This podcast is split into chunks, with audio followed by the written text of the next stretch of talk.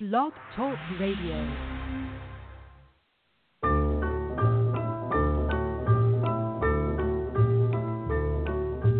Here comes Santa Claus, here comes Santa Claus, riding down Santa Claus Lane. Blitzen, blitzen, all a reindeer pulling on a rein. Bells are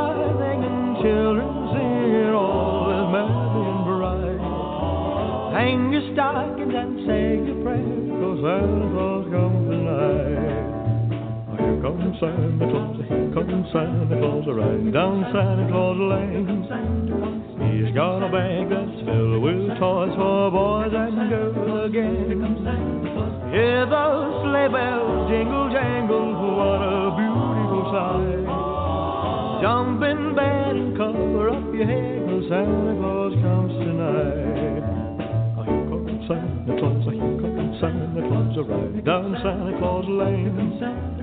He doesn't care if you're rich or poor, he loves you just the same. Santa knows that we're God's children, that makes everything right. Fill your hearts with Christmas cheer, 'cause Santa Claus comes tonight. Well, here comes Santa Claus, here comes Santa Claus, right down Santa Claus Lane. He'll come around when the chimes ring out, it's Christmas morn again. Peace on earth will come to all if we just follow the light. Let's give thanks to the Lord above, 'cause Santa Claus comes tonight. 'Cause Santa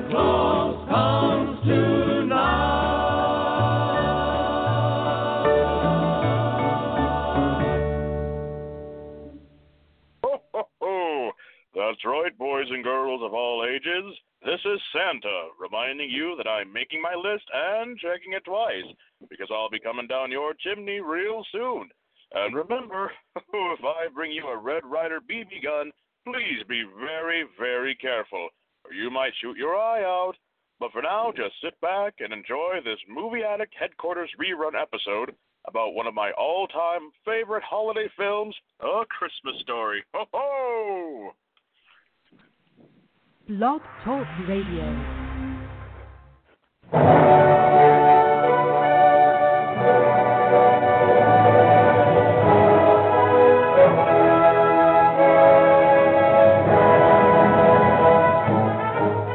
Ladies and gentlemen, welcome to Movie Addict Headquarters with your host, Betty Jo Tucker, author of Confessions of a Movie Addict, right here at www.blogtalkradio.com.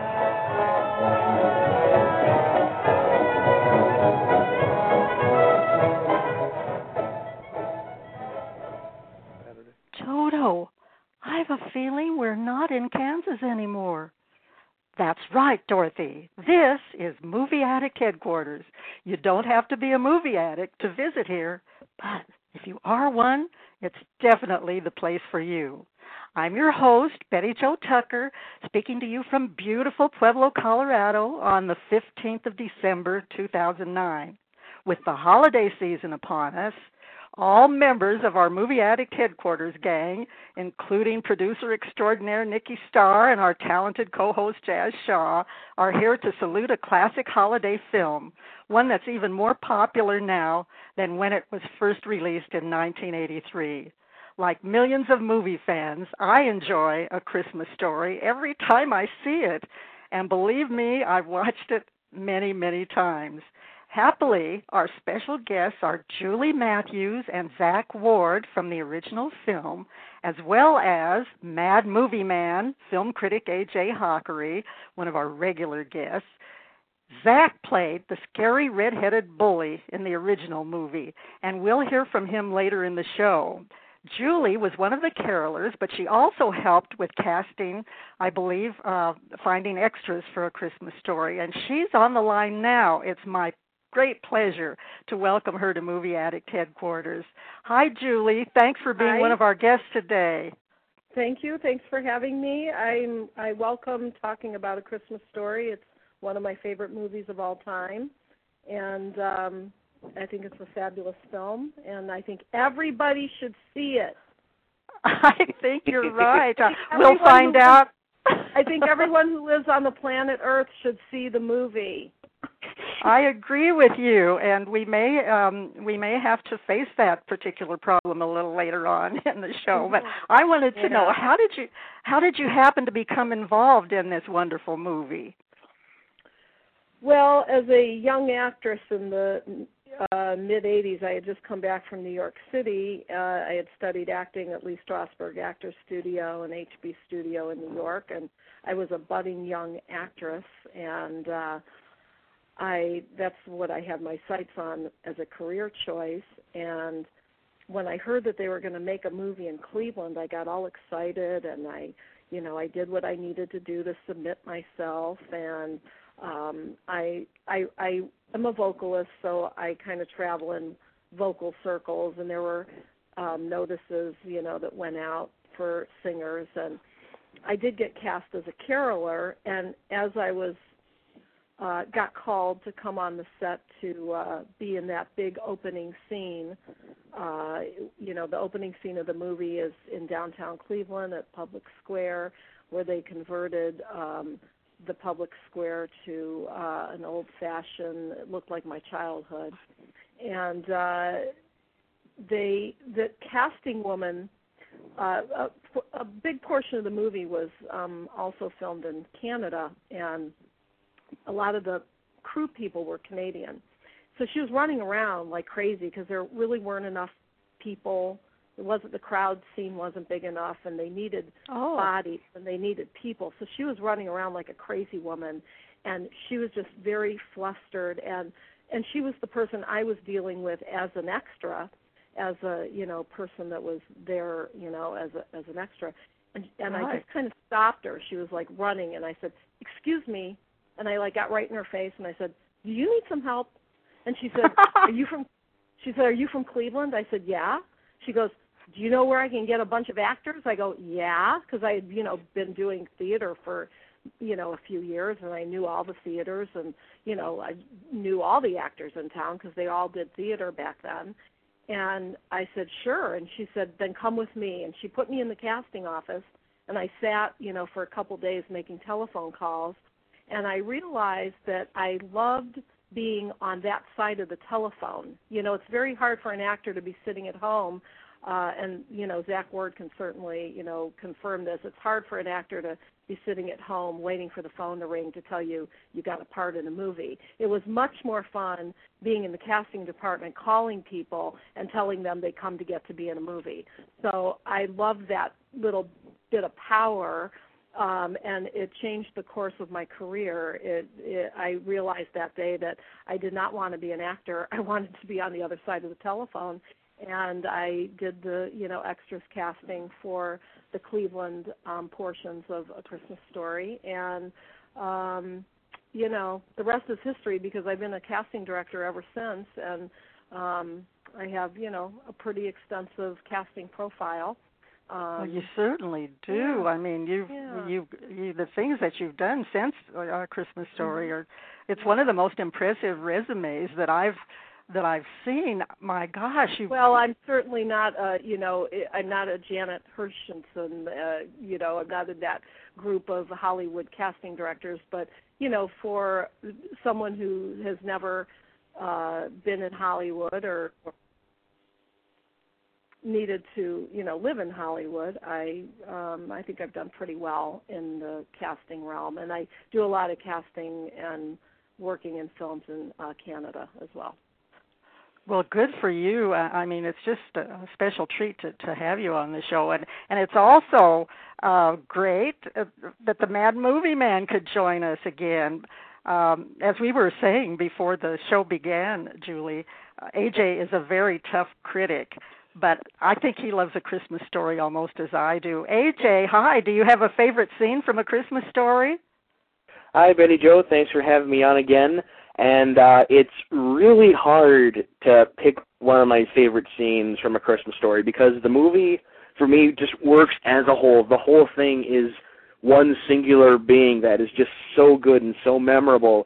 But for like a scene that kind of stands out for me, and I don't know really why, but it's the scene where they go, uh, where Ralphie's parents and Ralphie they go looking for a Christmas tree.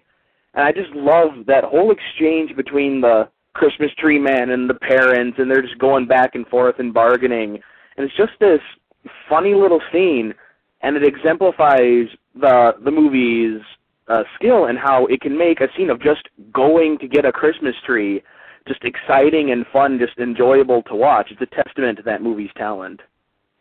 I like that scene too. It was just uh, every every little uh movement by each actor, even the guy that was selling the trees, perfect. It was just absolutely perfect, and it's always such fun having you uh, here on the show, AJ. And of course, we're fortunate to have Nikki and Jazz here to help with the show as usual. Nikki, are all systems go in our chat room?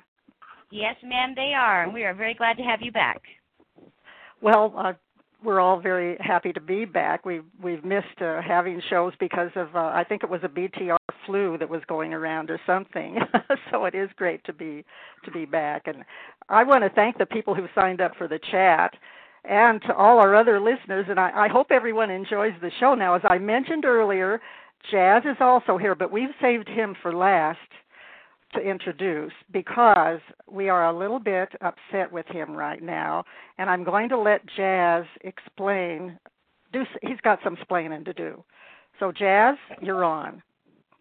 You know, I I I, I was going to feel terrible, but after all of the abuse, I, I have to say I'm not feeling so bad anymore. Yes, it is true. I am possibly one of the only people in America who has never seen the film A Christmas Story. I have watched uh, you know how many movies I watch. I have a humongous library. I watch them on TV. I love the classics. Uh, probably every other Christmas film you could name, I've seen. I have never, ever caught this film, but I'm excited to hear about it. I understand. Uh, just to start off with the first question, it's about a bank robbery of some sort, and Santa Claus rescues the hostages. you see what uh, Julie are you going yeah. to are you going to are you going to set him straight on that what do you have to say to Jazz about that I I I said what I had to say to Jazz. I can't even believe he lives on the planet Earth since 1983. Well, he may not. I mean, I don't know how old Jazz is. He might have been born after, you know, not been on the planet since 1983. But even so, in 1983, I was already retired from the military, my dear. Okay. But, Here's what I want to tell you. Here's what I want to say to Jazz and anyone else who's out there who's a who you know I'm sure they're not listening to your show unless they are a movie uh fan, a movie addict, a movie person, and I would right. say that anyone who has not seen a Christmas story will especially if you're a guy because I consider a Christmas story a guy's movie. I think men uh and boys they really, really love this movie. This is a guy's flick. You know how they say this is a chick flick? This is definitely not a Christmas story is not a chick flick. It's a guy's flick.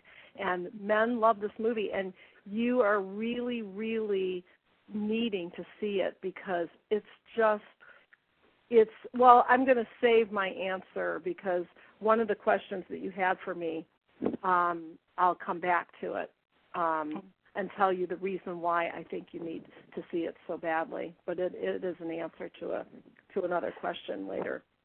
Well, I think you've pretty well set the record straight here with Jazz, and I almost um, envy Jazz because he's in for a real treat. Oh yeah, absolutely. Uh, so wouldn't it be great to see it for the first time? I mean, yeah. knowing how great it is. yeah. So so, uh, so Jazz, we're going to let you stay on the show because we we do love you, and I know you have some questions for Julie about a Christmas story, even though you haven't seen it. So, so what would you like to know first and foremost? I don't know. I I just feel so bad now. I feel like crawling away into a shell somewhere and hiding. no, no, you don't have to hide. You don't have to hide. Just just watch the movie because really, you you if you love movies, you're going to love this movie this is a just it, it's delicious. That's all. Well, I'm we, gonna... we we better kick off the questions, but in my own defense, I will say, Betty Jo, I still meet people of various ages to this day who have never seen Casablanca, and you tell me which movie is more famous. So I don't know. Nobody's but, perfect.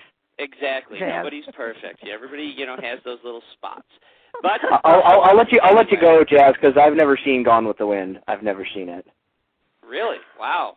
We are uncovering some some some very Deep, horrible secrets, secrets, here Betty today. Jo. I Wow. know. I know. The entire cast is getting into this whole, uh, you know, gestalt of just, you know, just releasing. Confessions. You took, you took part in this film, and obviously, I am aware exactly of how much a classic it is. So, give us, uh, share with us uh, some of your favorite memories of, of doing it.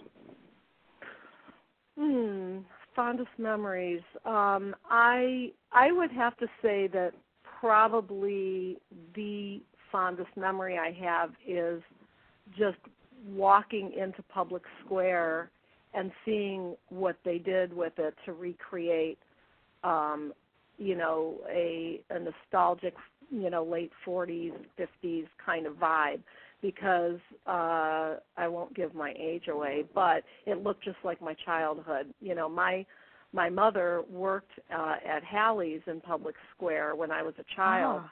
and she brought me to um see Santa Claus um to downtown Cleveland to public square. It was all lit up. You know Higbee's had their you know that window it it was very nostalgic and it it really brought back my childhood and it was just so delightful to to see it just like it was when I was a kid and one of al-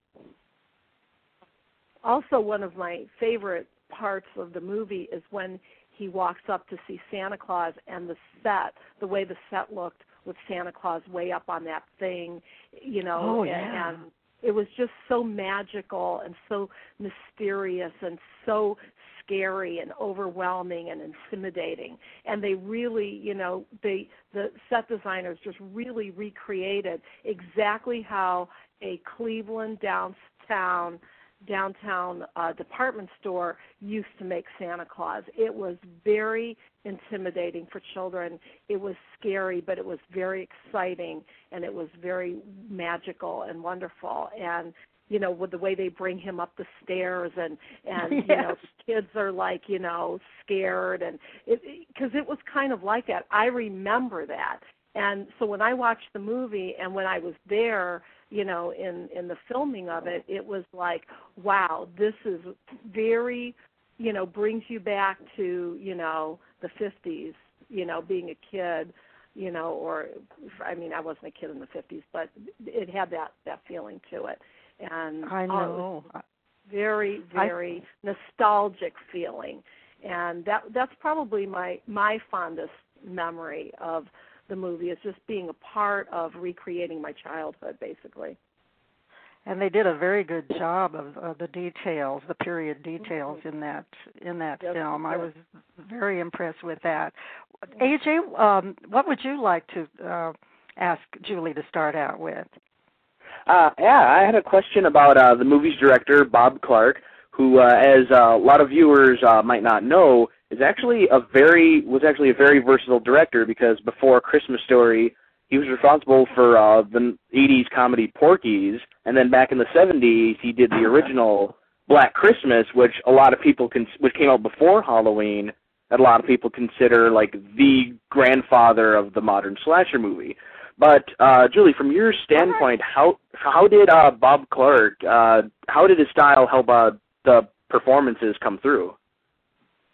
Well, you know, here's the thing. I, I that might be a better question for Zack because honestly, I really wasn't in on that, and I think Bob Clark is a genius, and I think um, I think uh, every single aspect. You know, a director is the director of the movie.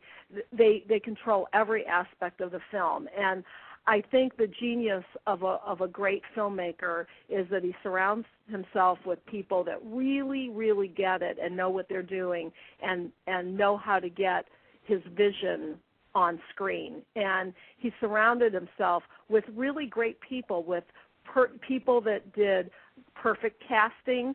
He surrounded himself with great set designers and and you know great cinematography and great music mu- uh com- sound composers and so every aspect of the film is in my mind perfect because it's you know he surrounded himself with really great people. Um, as far as getting performances from the actors, that's probably a better well, I don't know if that's actually what you asked me, but um, to get wonderful performances and directing the actors, I really wasn't in on that part of it, but certainly as a casting director and a producer of films, you know, 25 years later, I know that you know he's he was pretty very good at it, but I think the way the movie translates on screen and its popularity and why it's a it's already a classic film is because he really surrounded himself with really great people that really knew how to get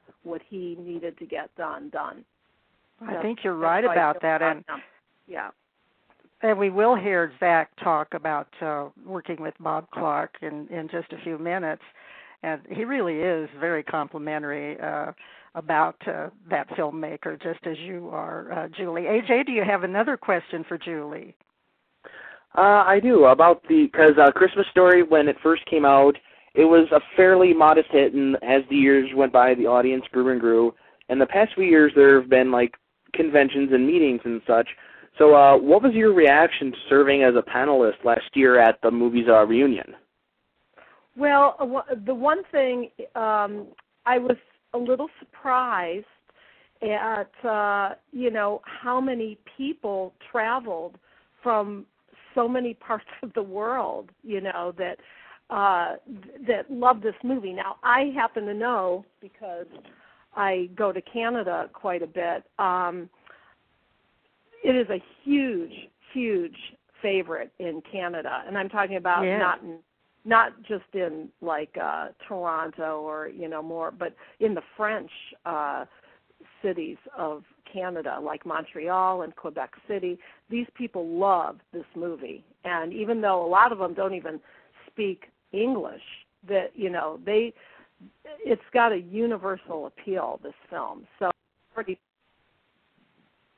I already know that its popularity is definitely there.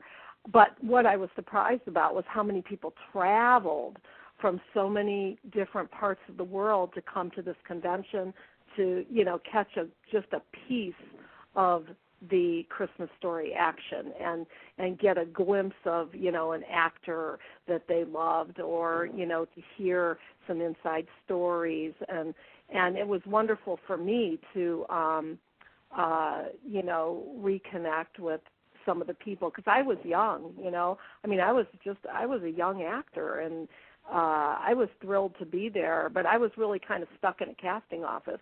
So, you know, I didn't get a chance to really uh get to know any of them. So it was really nice to be able to actually sit down with them and get to know them a little bit. I really enjoyed meeting the musical composers. Uh, that must have been a Carl fun, a fun yeah, event. Carl and so- Paul, you know. Hmm? But uh, are they? Do they? Are they planning any other reunions that you know about, or conventions? Um, I, I don't know. Um, they were doing it in Cleveland every year. They oh wow! And they had a. I think they have the the house that the Parkers Yeah. lived in. I think that's Right. that's uh like That's a, a treasure there. on. Yeah, that, there's a museum. The store, the the house now is a museum, so you can go through it, and they have little tours, and you can see, you know, the whole house inside. Uh, they've rec- tried to recreate it. Um, you know, I don't know if you know the history of it, but um, Brian uh, Jones, who made the leg lamp, he bought the house and He he did? gutted it. Yeah, and he gutted it, and, and he's from California, and he he tried to map it out to look like, you know, the design of it to look like it looked in the movie. I, And I so wonder if that's the uh, the a- same house that everyone is talking about in the chat right now with the museum, and they have like the leg lamp in the window and things. So Right. The house That's the house that's in the movie, okay? The house that's in the movie, the front of the house, the outside, the exterior shots are the mo- is the house that's in Cleveland, okay? The inside of the house, no. That that's not that house. But that's what I'm saying. Brian just bought the house and then he wanted to do tours through the house and he has he has a lot of items from the film that are on display inside the house you know, that are actual pieces from the movie. Uh, but he acquired those and put them in the house. But the inside of the house was not the house that's in the movie. Now you Oh, touched I on this see. a little bit already in in terms of deciding what side of the camera you want to be in, what aspect of the production process. but uh, you know, how how do you think that particular movie affected your career in, in other ways, as far as balancing acting versus production work and things like that? Well, uh, like I said, it it definitely changed the course of my career. Absolutely. I mean, I would have probably, you know, I don't know, at some point in my career, I probably would have moved into the casting arena because I was always kind of good at that, even in acting class. My teacher used to, as soon as the scene was over, my teacher would look at me and say, "Julie, what did you think?" You know, so I kind of always knew that I had more of a director's side or more of a of a you know coaching acting coaching side which is what casting directors have to do um anyway when they're casting is do a lot of directing. So um but it you know having had the opportunity to do it at such a young age to work in casting it did change the course of my career. I immediately i knew that day when i was sitting in their office that that's it. I don't want to be an actor anymore even though i just went to new york and studied and and spent all my money and lived in New York and struggled. Uh, I don't want to do that. This is what I want to do. I want to do this. This is what I like. So yeah. Well, you've been an agent too. You've been an agent, a Mhm. vocalist, a model, a TV director, a publicist, writer, talent scout, and you've even appeared on screen in such movies as Major League and Robert Roberts. How do you find time also to direct the American Performing Arts Network? You are a busy lady. I know. Well, I'm an entrepreneur. you know, just like well, really like any struggling actor and everybody, you know, all actors, they never know when they're where their next job is. You know, we just kind of go wherever there's work and whenever there's work and you know, we just we have a schedule and you know, you like when you emailed me, can you do it this day? I put it on the calendar, you know. It's like that's how we have to work, you know. And it, whenever- you were very efficient at that too. Jazz mentioned the chat, and I uh, we haven't had a chance to check with Nikki to see um, to give us a, a report about what's going on in the chat room. Nikki, anything you'd like to anything else you'd like to share with uh, Julie and uh, AJ uh, from the chat room? Well, we just had the funnest conversation about the leg lamp. And of course that I want one so bad. I've always wanted one. And then we went there was people in the chat room saying that their fathers tell them how much the movie reminds them of when they were growing up that they got it exactly right on for things when they were growing up, which I thought was awesome. Absolutely. And then, yes, and then um just the fact that it's the kind of movie that is good for everybody. It's it's a funny movie. It is it's good for guys, it's good for girls, it's good for kids. I, I just love the movie. And everyone and every in my mother has- seemed to agree that I was an abomination against mankind, if that's any It's true. So. And everybody told him where they where he could watch it everywhere and how he hasn't seen it is but it's such a movie that you're gonna like because of your sense of humor. I, I Yes. get no kickback from the um, from the museum, uh, Chri- a Christmas Story museum store, but I can tell you that the house that is, you know, on the tour in Cleveland, w- if you go to see the house, right across the street from the house, they bought that house and turned it into the to a Christmas Story museum store, which I'm sure you can, you know, find these things online as well from the museum store. But if you love the leg lamp, they have everything leg lamp. They have the leg lamp game. They Oh, have great. the leg lamp itself in all different sizes. You could buy from a full size one to a little night light of of the leg lamp. You could buy a jigsaw puzzle. You, I mean, they have tons of leg lamp um, merchandise. And and Brian Jones, he he built the leg lamp. He created it. So you know, there's there's lots of leg lamps out there to be had if you want one and you love it and you want one in your house. And and believe me, I get no kickback from the store to say this. I'm not trying to sell it. I'm just saying if there's fans out there who want a a leg lamp, they're they are they're definitely out there to have. That's You good. That's good I want news. That's museum. I think we all and then want one a other thing, lamp. every Yes. yes, I know I do, but every everybody every boy and I don't know it might be girls too, but everybody said their mom said, You can't have a BB gun, you'll shoot your eye out. Every mother has that. Everyone, every mother definitely has said that at one time. I, I have to say the most. I have to say the most daring piece of uh, Christmas Story memorabilia I have. I have the Christmas Story Monopoly edition. Mm-hmm. Oh, gee, you're so lucky. I'm I'm so jealous. And it's you not know, coming out of the box. It's staying right where it is. I, I don't blame you. I don't blame you. Well, before we get into um, hearing uh, from uh, Zack on his taped uh, interview, uh, we do have time for, for one more question for Julie. Uh, AJ, uh, I think you, you had another question you wanted to ask her. Uh, yeah, Julia, can you tell us a bit about your uh, current project, Supernatural? Well, um, we we're currently just trying to get um, funded. You know, as any filmmaker, you know, struggling filmmaker who has a wonderful script and a you know and a uh, celebrity cast, and uh, we have a website, and we we filmed a trailer. Um, the trailer on the website, it looks like we filmed the movie, but we didn't. We just filmed a trailer, um, and we did that to solicit um, private investors because we want it to be an independent film. But we are talking to several. Uh, uh, we are talking to several production companies right now that uh, we hope will uh, come on board, and so we're just out there trying to get it uh, into production. But in the meantime, uh, anybody that is interested in it can go uh, look at um, www.soupernaturalmovie.com. And I want to emphasize that soupernatural spelled S O U P, like the soup that you eat, or sip, or slurp, however you whatever you do with soup. Um, and that's because the movie is about a soup miracle, and uh, Uh-huh. a miracle with soup. And uh, yeah, so it's it's called and the website is soupernaturalmovie.com, and you can watch the trailer and you can keep updated um, on that. Um, oh, that's going to but be I would like I, to say I would like to say definitely in uh, um, closing that I think that um, a Christmas story I think it's so widely popular and will remain a classic forever is because it is a timeless um, it is a timeless story.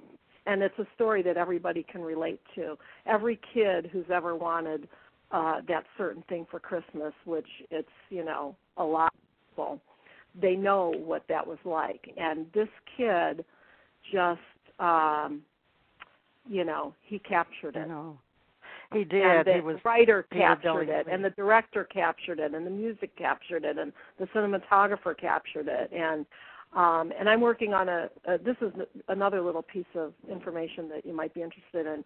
I wrote another script that is a um takes place during Christmas. It's not really a Christmas story, but it takes place during Christmas and I am currently um I'm convinced that this is absolutely a script for the little group of filmmakers uh, that is Peter Billingsley, Vince Vaughn, and Jon Mhm. Favreau. So this Oh, I think you would be script so is going to them.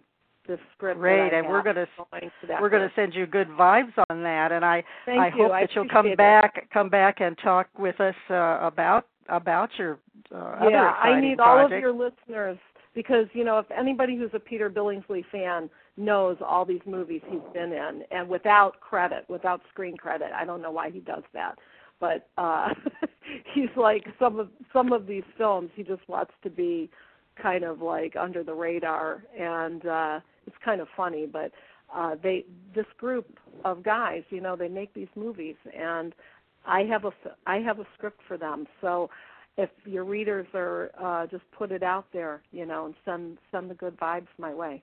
Well, we certainly will do that, and you've been a terrific guest today. We we do want to make sure that we uh, we uh, get to hear from from Zack. And can you uh, will you be able to stay with us uh, during during Zack's interview?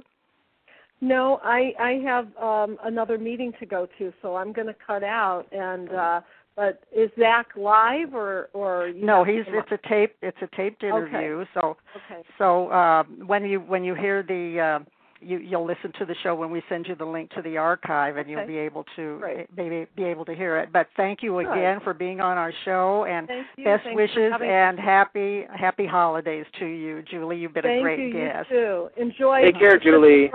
And Jazz, Jazz, Yes, ma'am. what are you going to do tonight when you get home?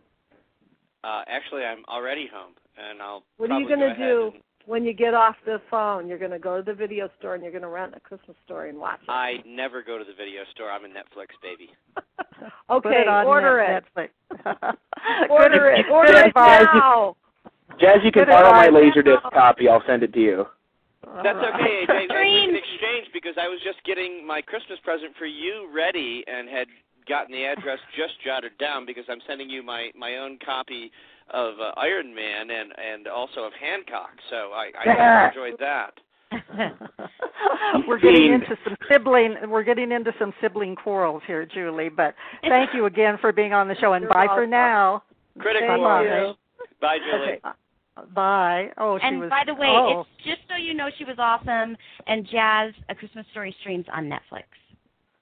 Right. So he he has no excuse, and he'll want to see it even more after he hears uh, Zack. Now, I want to tell our listeners that we did extend the time of today's show because we weren't sure how long it was going to run, and uh, so uh, we will be. Uh, we do have an hour for the show, so we're going to listen to Zack's interview now, and I think we'll have some time to talk a little bit about that after the interview.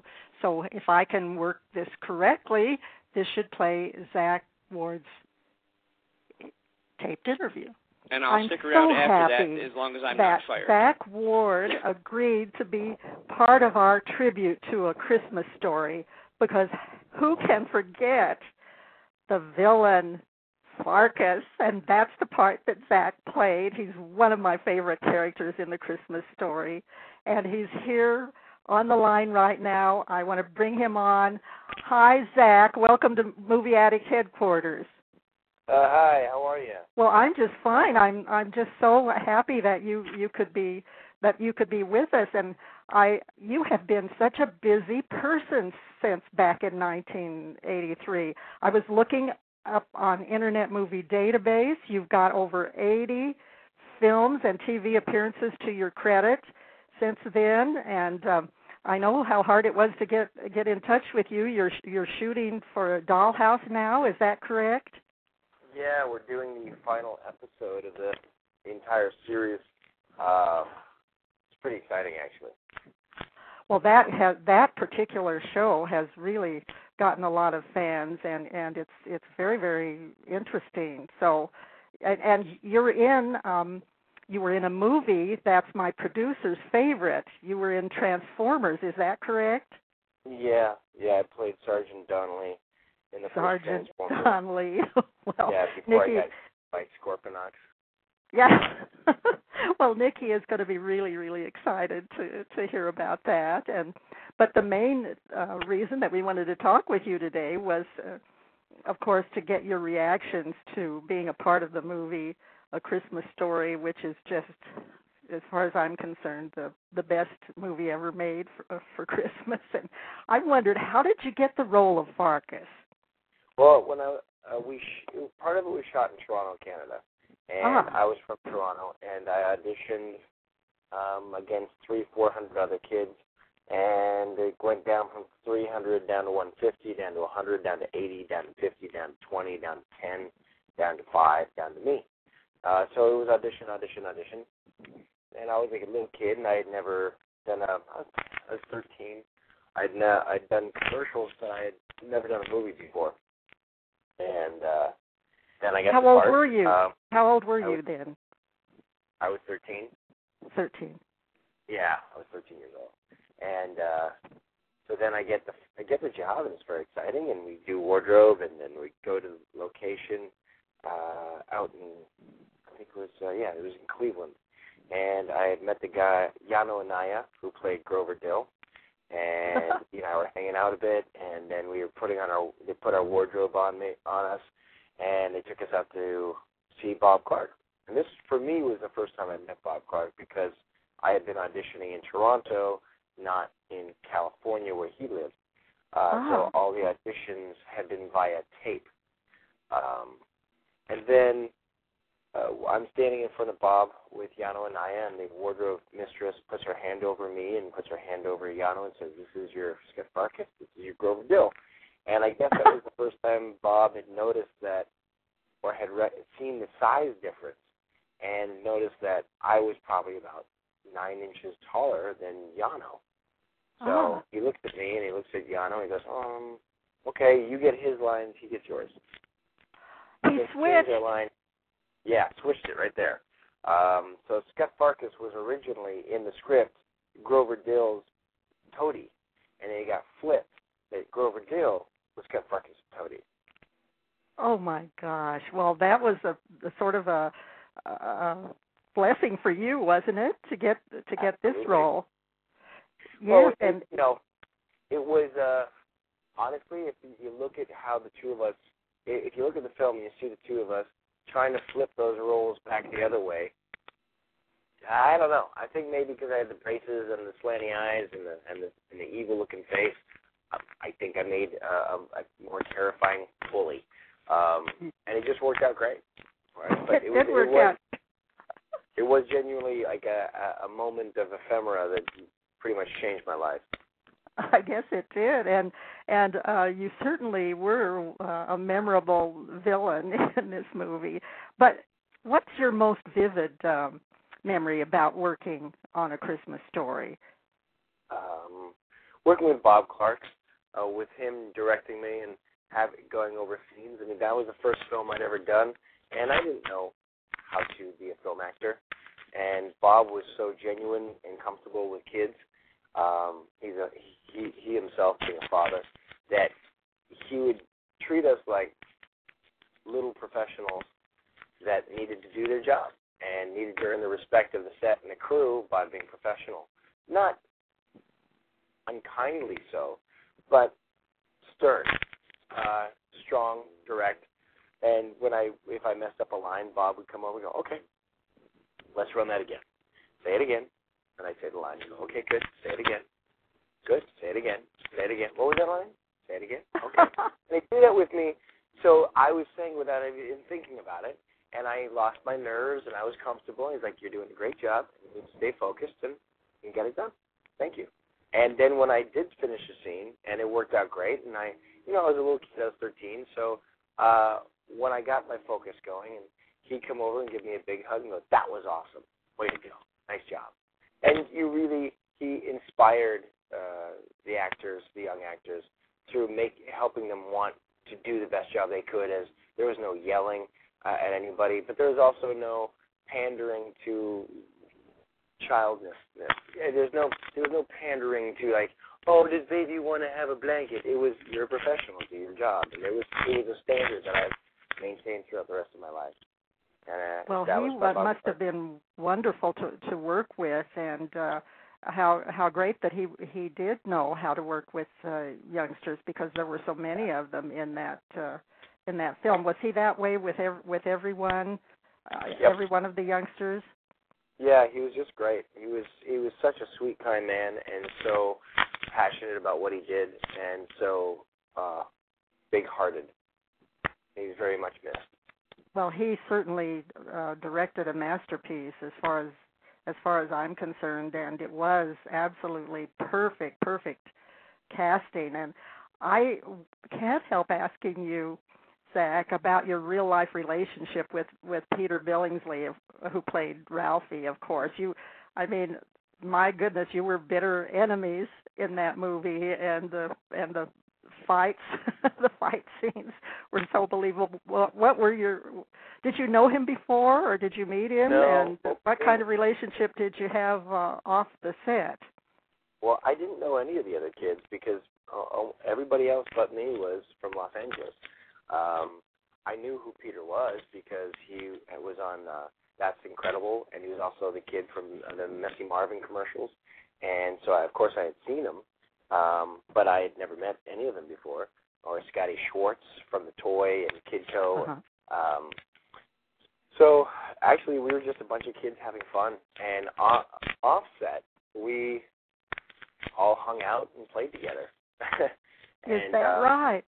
Yeah, we would run around the hotel in Cleveland causing problems and try not to get in trouble for it. Um, yeah, the big joke was always to send uh, uh, what do you call it? Uh, we would order room service for other people's rooms. Hide, yeah. Um, yeah, we got along great. There was there was none none of that sort of uh, uh, method acting where I was the bully and therefore I was going to hate everybody. No, I was just a 13 year old kid having a lot of fun, and getting to play. So we got along great, and then you know we everybody went their separate ways. I saw Scotty.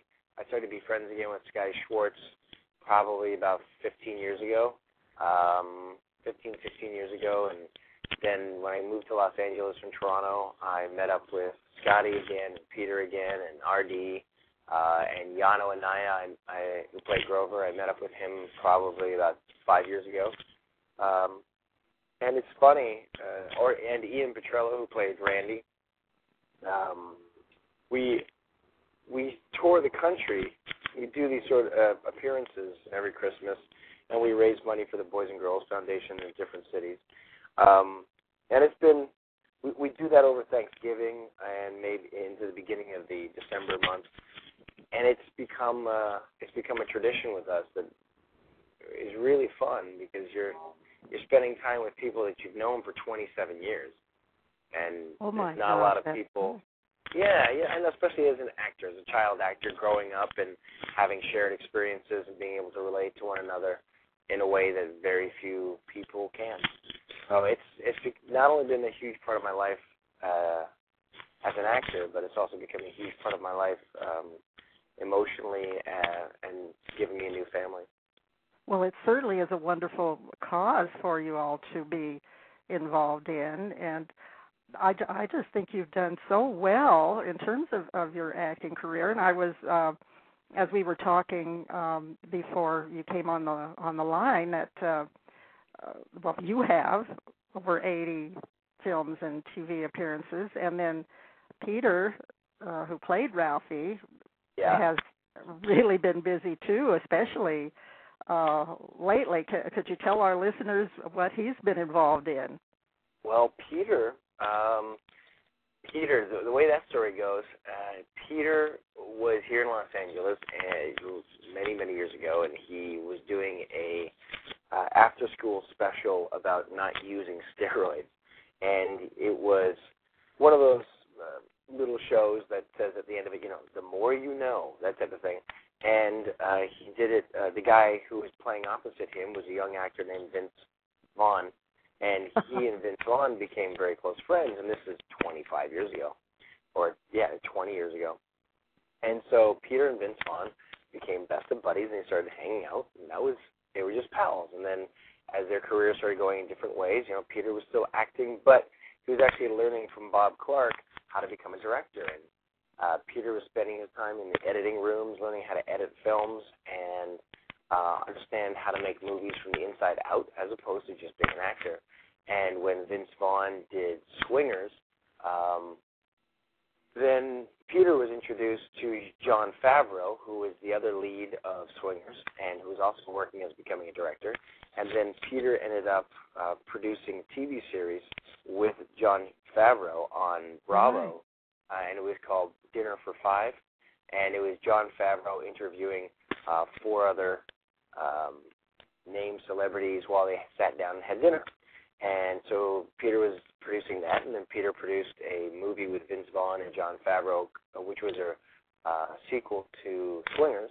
And then they continued working together, and uh, I did, did the they did the film Zathura. They did did um, oh they did something else I can't remember, but they ended up doing um, they ended up doing Iron Man. So Iron I'm Man. Sure everybody's aware that Iron Man did Iron Man did pretty okay. It did pretty okay, and and I was quite impressed with uh, with Peter's directing uh, of Couples Retreat just this past Oh, year. I, seen well, be sure Yeah, to see it good. because it's it's very very good, and um, I definitely want to make sure that I ask you uh, this question because uh, I think I understand it, but it's interesting to get other people's opinions. Why do you think a Christmas story is still so wildly popular? I know it's uh, it's played on uh, television practically all all during the month of December, and there are just so many fans that that are are so wild about this movie, and I'm one of them, of course. Why do you think it's it's it's so Well, popular still? The reason the film is so popular is because it it it grows with the audience. When you're a child and you're watching the movie, you identify with the kids, and you identify with their trials and tribulations going through school, the silly stuff that they did, the competitions that they had, their desires for Christmas, quote Christmas presents, um, and that's and that's something that you relate to as a child. And when you watch the movie, you feel like you're identifying with the leads or the bully or uh, with the sidekick or the little brother, whomever it is. And as you start getting older, um, if you're a child and then you're in your 20s, you you reflect back on that movie as if something that you watched when you were a kid. And so if, and it has that feeling of nostalgia and also um, uh, tradition for you. But then when you start getting a little older past that, you start looking at the film as an adult watching children. And you relate to it differently because you see how you were treated by your, your parents and how you want to potentially treat your children. And what's interesting about that is wherever we travel, we, we meet people who are in their 70s, people who are in their 50s, in their 40s, their 30s, uh, children who are five years old. And they all love the movie because each single one of them identifies with the movie from a different viewpoint. And the reason the film is timeless is because the theme of it is not about getting a Red Ryder BB gun. The theme is classical. The theme is uh, stepping into manhood, earning the respect of your of your father. Um, and you can see it, it. It's it's symbolized by the wanting to get a Red Ryder BB gun. But what that whole film is about is on Christmas morning, after everybody's opened their presents, and the old man and the mom are sitting down, and the old man looks at Ralphie and says, "Well, did you get everything you wanted for Christmas?" He says, "Uh, kinda." And the old man says, "Well, there's always next year." And they're sitting down. He goes, "Yeah, there's next year." And the old man looks over and goes, "Oh, what's what's that? What's that over there?" And Ralphie looks, "Where? Is that behind the tree? That long, tall, thin box?" And Ralphie looks at the old man. The old man looks at Ralphie. And at that moment, they both know. Ralphie knows that that's the gun that he wanted. And his father is saying, I trust you and I respect you mm. enough to take care of this. And at that moment, Ralphie has become the man in his father's eyes enough to earn the respect and trust to have the Red Ryder BB gun. And that's why that film means something to people. Because it doesn't matter where you're from. It doesn't matter what age you are, what color you are, what your religion is. Uh, everybody has a family or wishes they did have a family. And everybody wants to feel as if they're respected and trusted by the people they look up to. And that moment is that moment. That's his coming of age moment. And that's why it, that's why it continues to make sense regardless of the age, regardless of location. Because everyone has a family, whether they're born into them or they adopt them. And they're looking to be accepted and respected. And that will always be timeless. Absolutely. What a great answer. I I hadn't uh, thought of the trust um, being an issue there, but you're right, and that is a universal theme. And then, of course, I think it's just such a entertaining film from beginning to end. There's not one dull minute in that entire movie. Well, I don't want to uh, take. This sounds like the right place to to cut in and to let you know that we're back live now, folks. It was such great fun to talk with Julie and Zack about a Christmas story. I want to thank them again for being such terrific guests, and thanks also to AJ and Nikki and Jazz for all their help, as well as to Danny Dyer and Richard B. Smart for today's Christmas music. Special thanks to our chatters and other listeners for tuning in. We hope everyone enjoyed the show. I'm very sorry that we've been having technical difficulties with the chat, and with the um, uh, phone connection for uh, people who wanted to to call in. But but please come back next time for another spirited discussion about movies. We've invited some of our favorite film critics, A.J. Hakari, Diana Saenger, and James Colt Harrison to share their picks for the top 10 movies of 2016. You won't want to miss that. It should be another fun show. And in the meantime, don't forget to check out our film reviews at reeltalkreviews.com. That's R E E L, reeltalkreviews.com. Well, sorry to say, our time is almost up. So here's a big shout out to the folks at Blog Talk Radio for their support, as well as to Nancy Lombardo, George Bettinger, Angela Drake Perry, the folks at Wacko Network for their enthusiastic support for our show on their wonderful radio shows. Nancy is the host of Comedy Concepts right here on Blog Talk Radio every Monday and Friday morning at 10:30 Eastern Time. George hosts the entertaining Mom and Pop Shop show on TuneIn Radio from Miramar, Florida, and that's every Monday, Wednesday, and Friday at 4 p.m. Eastern Time. And the Wacko Network offers something for everyone in its diverse programs airing on Mixlr. That's M I X L R. And I'm pleased to report that Angela is a new uh, and very popular host at the Fallen Angel Productions uh, radio show. Now, here's a shameless plug. Folks, if you haven't ordered my award winning new book, Cinema Stanzas Rhyming About Movies, which will be a wonderful gift for any movie fan that's on your shopping list. You can purchase this Kindle ebook for only $3.99 on Amazon.com. But I do want to thank so many of you who have purchased the book already and commented on it. I really appreciate it. And again, um, if you do have movie fans on your shopping list, remember the title Cinema Stanzas Rhyming About Movies. That's all for now, folks. I hope everyone has a very Merry Christmas. And uh, uh, to get you on the right track, here's Dave Barnes to close the show with his very spirited version of my favorite holiday song this year.